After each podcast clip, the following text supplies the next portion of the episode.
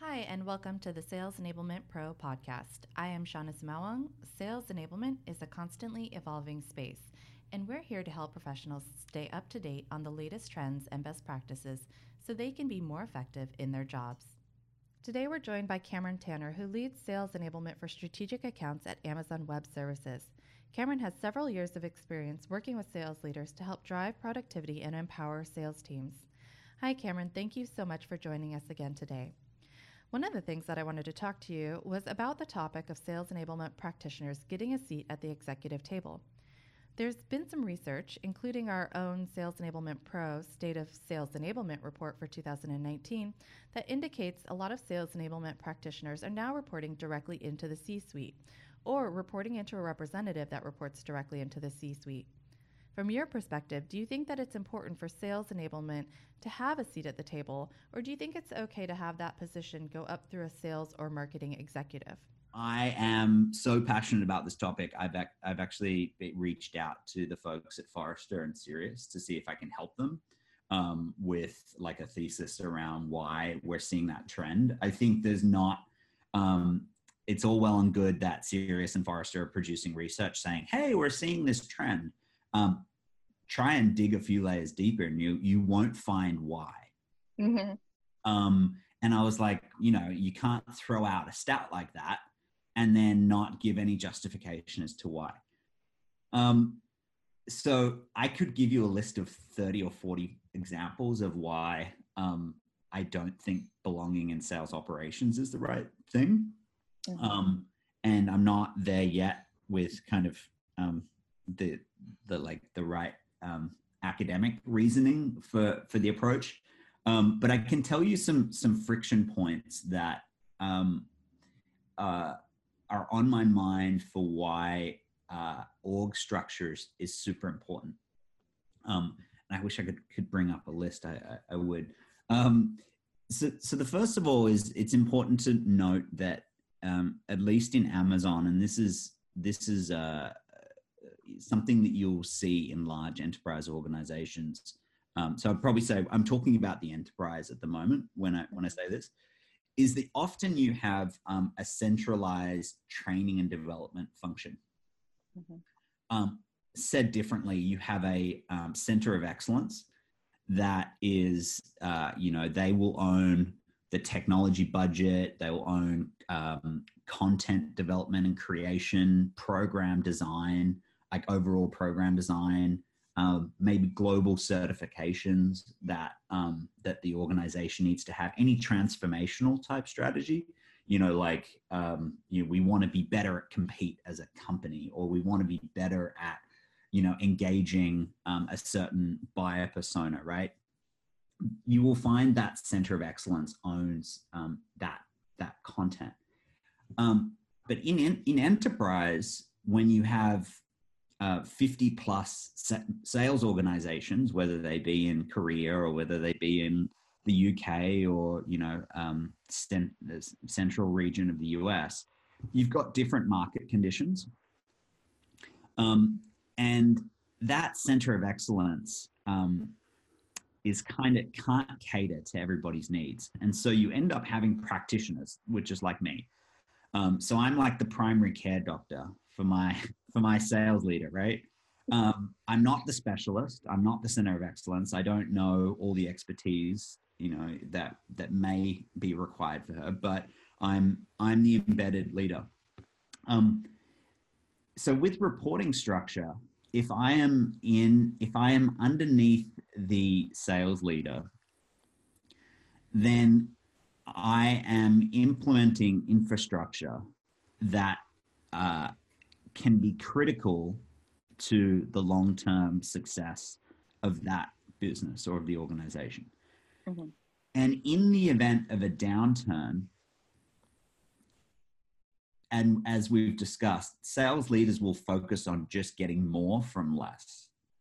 That they will push performance and they will push activity before they will push design and infrastructure and, and, and programs that are that are increasing um, like competency. If you wipe out your infrastructure in a downturn, I think it really puts um, puts uh, the entire company at risk. Um, and that's if your you know your training function is under your sales leader they're going to go hey well uh, i've got a downturn um, what's what's disposable my my like middle of the range sales rep or my middle lower range sales rep or my you know my training guys uh, I think as an observation, you'll see that they will, or, and people know this in the industry, is that um, if there's a downturn, you see a retraction in, in kind of enablement and training. Um, I think that's incredibly risky for a CEO, mm-hmm. particularly when we're not talking about training anymore. We're talking about organizational productivity and organizational effectiveness. Your sales leader will make that decision to say, I need more headcount or I need to remove headcount, keep my existing headcount. What can I get rid of that's sparing in order to get activity? Uh, that's very risky because the CEO is building a long term business. Mm-hmm. The sales leader is trying to achieve annual annual revenue. Um, so the, the primary reason that I think that enablement is trending towards to uh, reporting to the CEO is the CEO is the one that needs to be accountable to whether or not they take out um, critical infrastructure that is standing up the sales organization.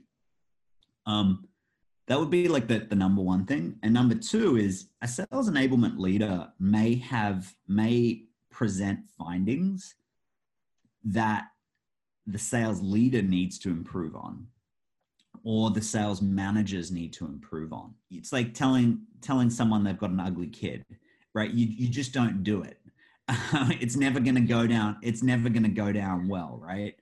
Um, and a lot of times it's really important for the ceo to know that because um, and you'll see in the industry there's a lot of um, research around why is investing in manager enablement and leader enablement so important because it starts at the top right and so if the enablement leader can't reveal findings that are uh, could be interpreted as um, controversial mm-hmm. Um, enablement is not really uh, fulfilling its like its charter because it can't reveal the insights that the business needs to hear.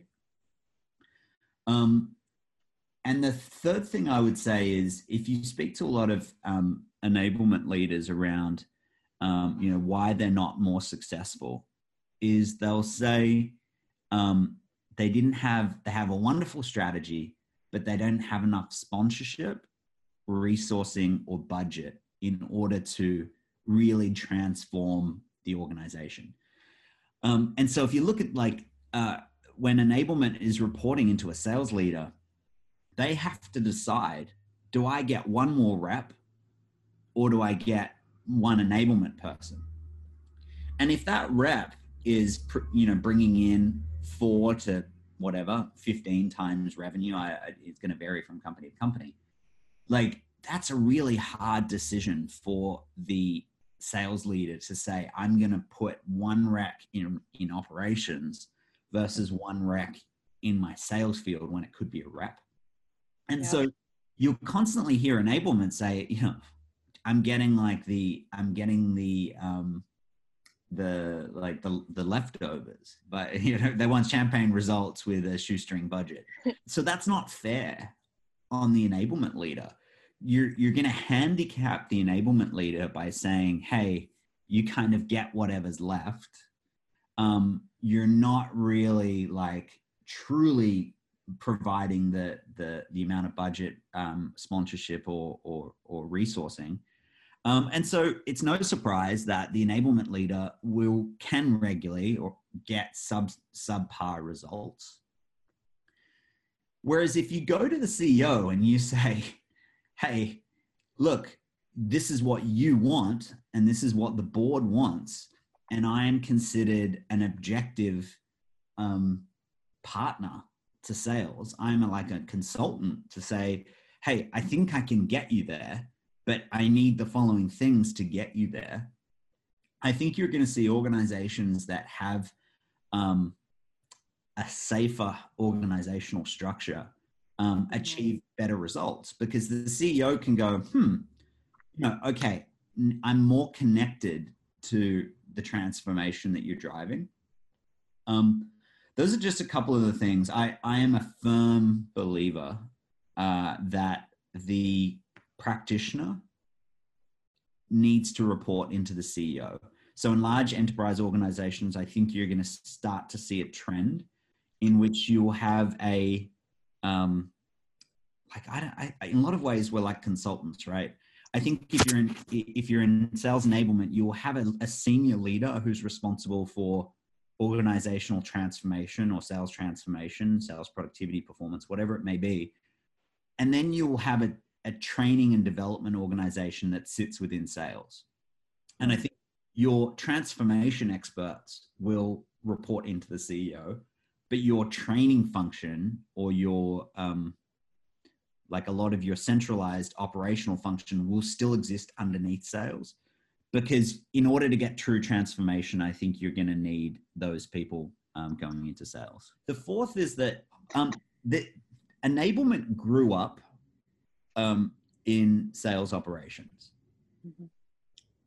and it grew up because they said the sales leader said hey look i need I, have got all these insights about my business i'll just put some resources um, over there and what you'll see in large organizations now is um, that enablement is uh, like the sister child, the sister or the brother to, to operations. But mm-hmm. operations is still getting four times the headcount.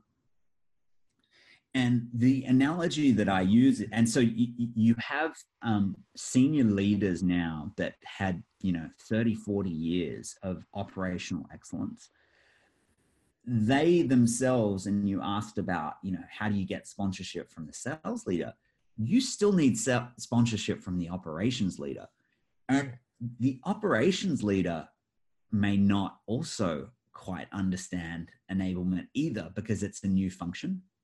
And and the analogy that I that I I, I gave this with our um, one of our sales operations leaders recently. Uh, well, I'm probably going into territory of it's too strategic. Essentially, there was a, a strategy that said, let's make sure that we give sales leaders all the insights they need um, in real time to manage their business. Right? That's a lot of mm. operational leaders would would be trying to do that. And I said to them, your sales leaders, our sales leaders already have 100 data points to try and transform their business. They are in insight overload. And I, I said, they need help to know how, what are the right levers and programs that can change the outcome. The last thing that I think sales leaders need more of is more insights about their business, right? Mm-hmm.